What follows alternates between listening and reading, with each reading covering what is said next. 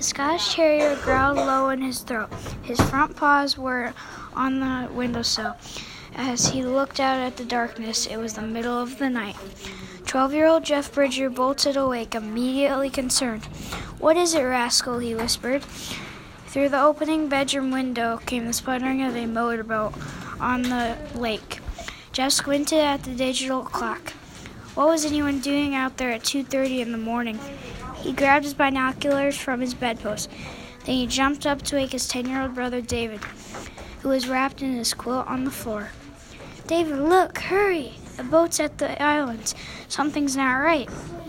David popped up, still in his t-shirt and shorts from yesterday. He was ready for action. Okay, I'm awake. He found his binoculars among the clutter of socks and shoes beside him. In the starlight, the brothers could see Lost Island. Their secret fort was hidden in the island forest, but they weren't concerned with the fort now. Circling near the rocky point was an aluminum fishing boat that had a shiny stripe along its side. Someone was in the bow holding up a lantern. The boys couldn't tell if it was a man or a woman. The engine had slowed to a putter, putter, putter. Suddenly, a large object was rolled over the side. It splashed into the black water and sank from view. Though half a mile across the lake, the noise was as loud as if they were from their kitchen downstairs. Jeff and David looked at each other, then raised their binoculars again. Now the boat had been pulled ashore and someone was walking on the islands.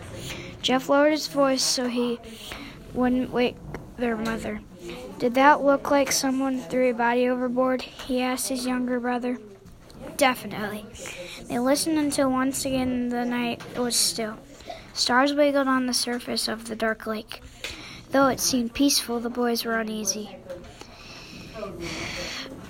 Jeff reached over a Monopoly, game scattered on the carpet for his walkie talkie. We have to let Claire know. He clicked a dial, then held down a button. Claire, he whispered in, into the speaker. Wake up. Over. He paused a moment, then repeated his message. Claire was their nine year old cousin and best friend. She too, she too lived on the lake. Her log home was close enough to Jeff and David's that they could signal each other from the bedroom windows.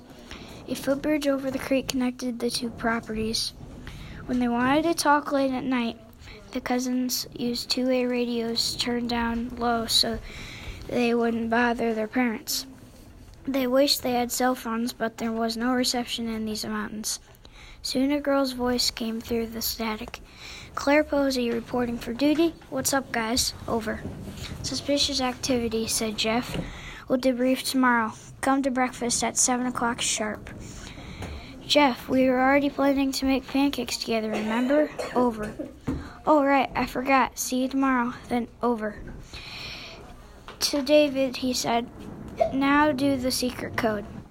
David aimed his flashlight at Claire's window. He waved it around, then turned it off and on several times. In response, Claire tugged the strings on her Venetian blinds. Open, shut, open, twice. Then, for a grand final, David smushed his face against the glass, shining its light up through his nose. At that, Claire closed her blinds. What code did you give her? Jeff asked, getting back into bed. Oh, the usual. You mean you made something? You mean you made something up? Yep. David returned to his nest in the floor and rolled into his quilt. Hey, Jeff, what if that really was a body? Jeff checked under his pillow to make sure the flashlight was still there. Well, if it is a body, he replied, then someone was murdered.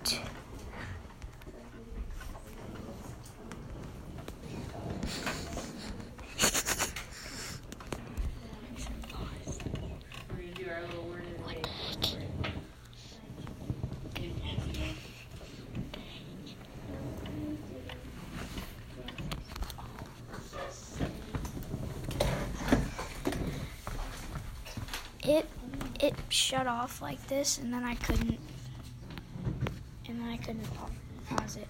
You need to sit down, Caleb.